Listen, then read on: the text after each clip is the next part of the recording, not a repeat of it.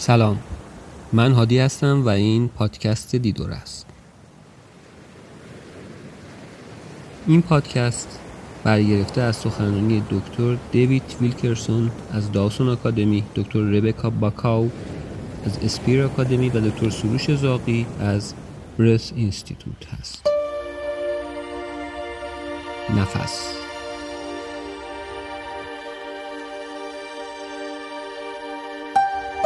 تنفس حیاتی ترین فعالیت بدن ماست.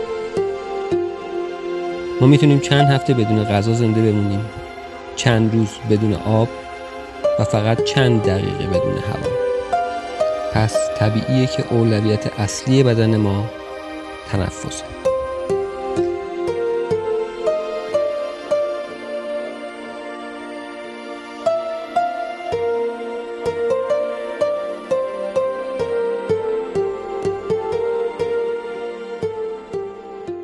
تنفس طبیعی لبها روی هم زبان چسبیده به کام و تنفس از بینی انجام میشه. هوا بعد از ورود به بینی از کنار مخاط و کنکه های بینی عبور می‌کنه و از کنار سینوس ها و سپس وارد حلق بینی میشه. از مجاورت کام نرم و زبان کوچک و لوزه آدنوید میگذره. وارد حلق دهانی میشه و از مجاورت زبان ته زبان و لوزه ها عبور می‌کنه و وارد هنجره نای نایجه ها میشه تا به ریه می‌رسه. عبور هوا از بینی باعث میشه تا هوا فیلتر بشه گرم بشه مرتوب بشه. سرعت عبور هوا تنظیم بشه. و یافته جدید علمی اینه که از مخاط بینی و به خصوص مخاط سینوس ها گاز NO یا نیتروژن مونوکسید آزاد میشه که باعث باز شدن عروق و مسیرهای تنفسی میشه. در ضمن در تنفس بینی تعادل CO2 و O2 هم تنظیم میشه. CO2 به عنوان یک آرامبخش طبیعی عمل می‌کنه و به هم خوردن این تعادل و کاهش CO2 خون که توی تنفس دهانی خیلی اتفاق میفته باعث ایجاد استرس در فرد میشه. وقتی که مسیر بینی برای تنفس ناکافی باشه فرد مجبوره که تنفس دهانی انجام بده.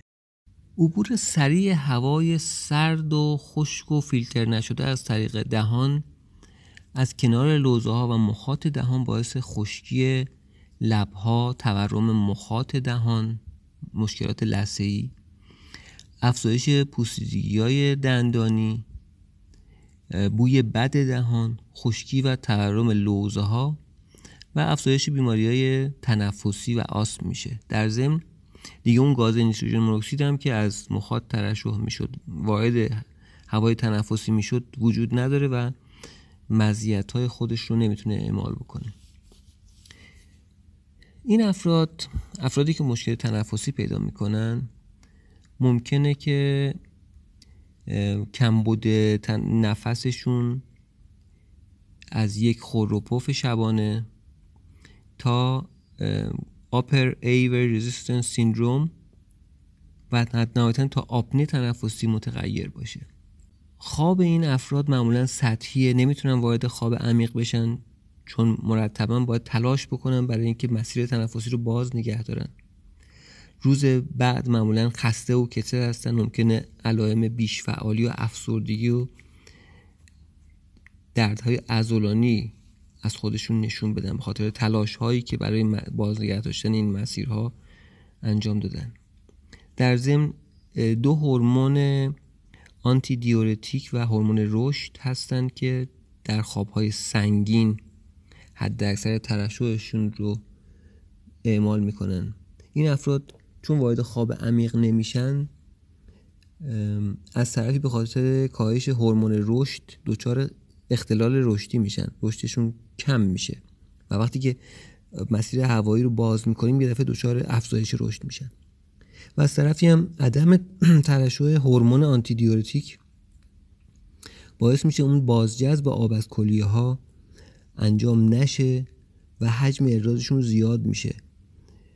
ممکنه فرد دچار شب ادراری بشه. کودکان دچار شب ادراری بشن یا ممکنه که فرد مکررن مجبور بشه بیدار بشه و بره دستشویی. این افراد در خواب با عضلات زیادی تلاش می‌کنن اون تنگی مسیر تنفسی رو جبران بکنن. برای همین پوزیشن های عجیب و غریب به خودشون میدن بدنشون رو کش و قوس های عجیب میدن و این فعالیت های اضافی عضلات باعث میشه که دچار تعریق زیاد شبانه بشن. دچار براکسیسم میشن. باز به همون دلیل باز کردن یا پیدا کردن مسیر تنفسی بهتر.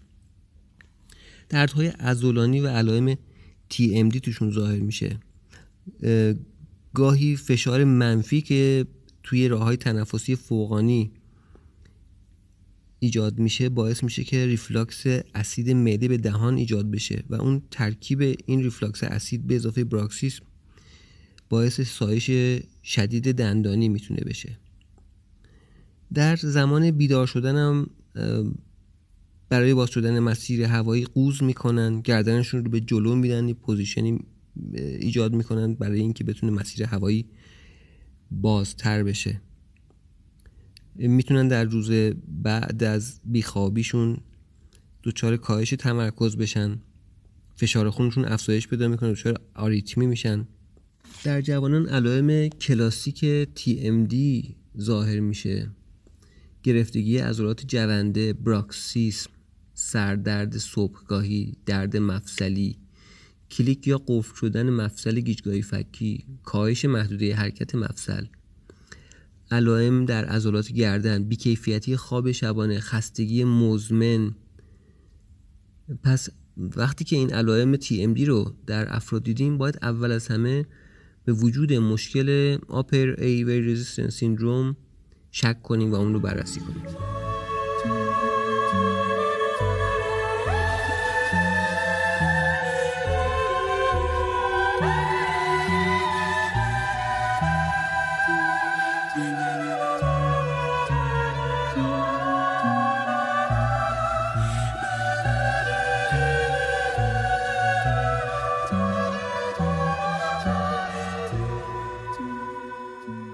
occlusion و تنفس از هم غیر قابل تفکیکن. سقف دهان و کف بینی رو یک استخوان تشکیل میده. هر چقدر کام بزرگتر باشه ردیف دندونا بهتر شکل می‌گیره و همینطور مسیر تنفسی بازتر و کارایی بیشتری پیدا می‌کنه. تئوری functional matrix میگه که function تعیین کننده فرمه و dysfunction به deformity منجر میشه.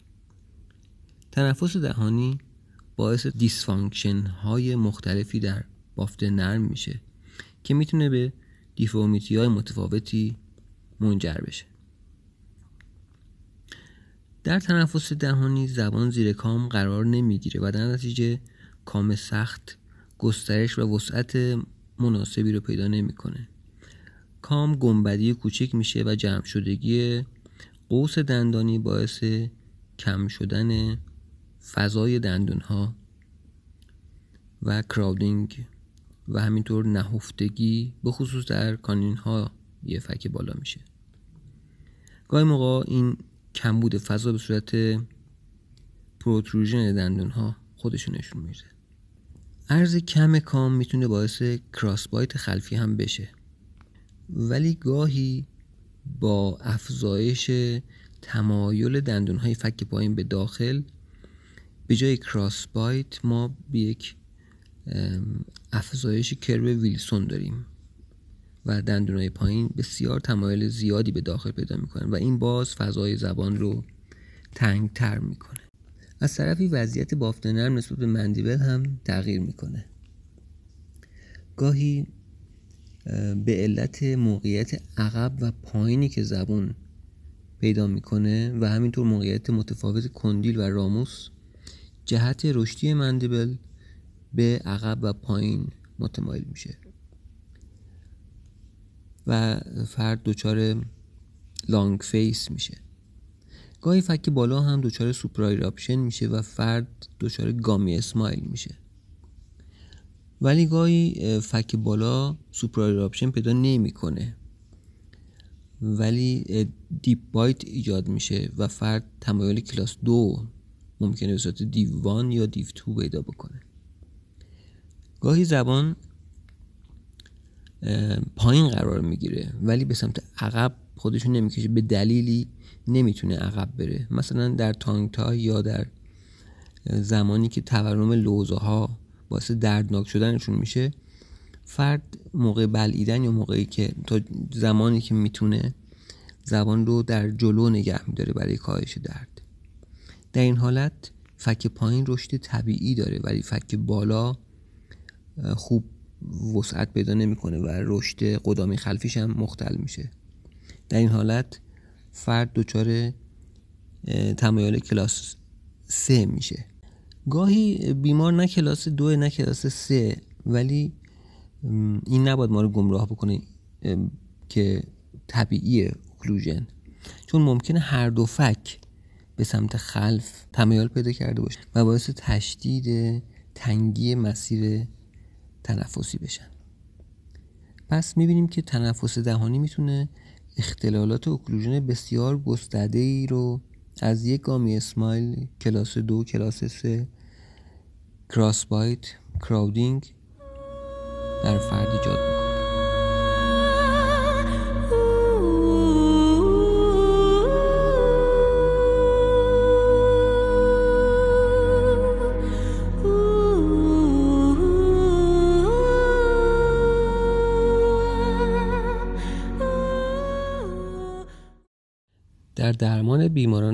تنفس دهانی اولین کار یافتن منشأ تنفس دهانیه.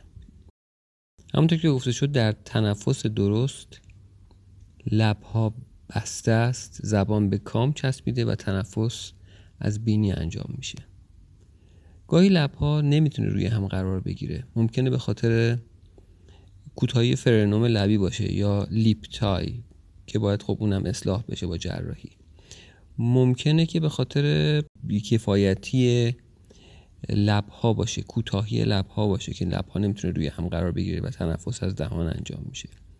یا ممکنه یه چیز تقلیدی باشه مثلا برادر یا خواهرش تنفس دهانی داره و این فرد هم از اون تقلید می‌کنه. ممکنه که زبان به کام نچسبه. علت این می‌تونه تانگ تای باشه. تانگ تای می‌تونه قدامی باشه یا می‌تونه تانگ تای خلفی باشه. یعنی خلف زبان دچار تانگ تای باشه.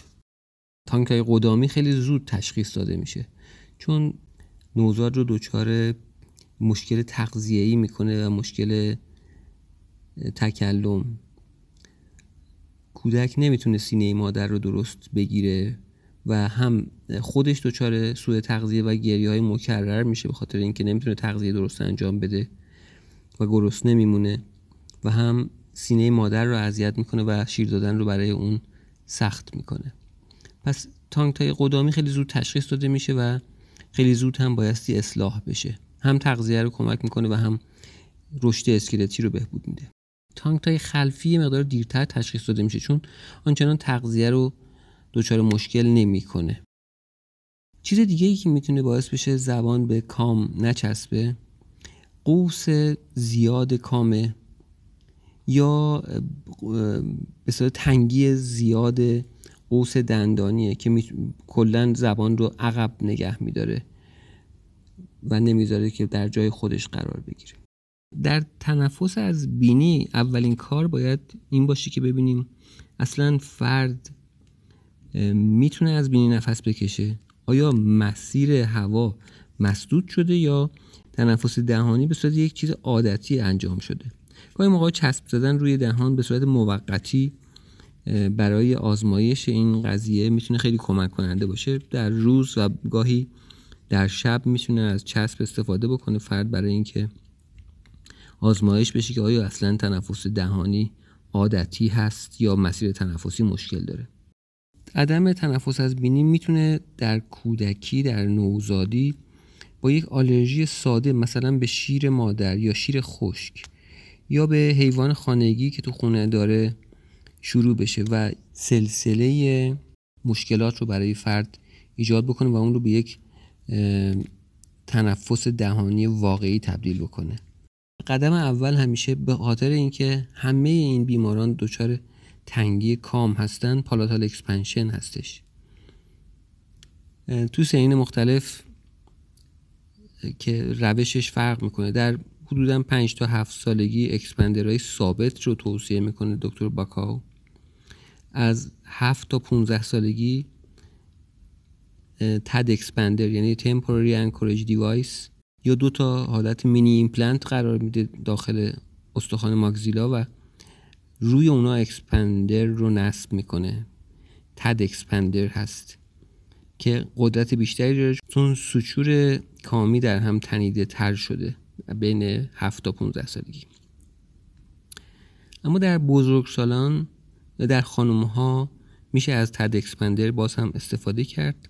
ولی در آقایون باید از یعنی چیزی که توصیه می‌کنه دکتر باکاو استفاده از سارپی یا Surgical Assisted Rapid Palatal Expansion یا دوم یا Distraction Osteogenesis Maxillary Expansion هستش که توصیه می‌کنه دکتر باکاو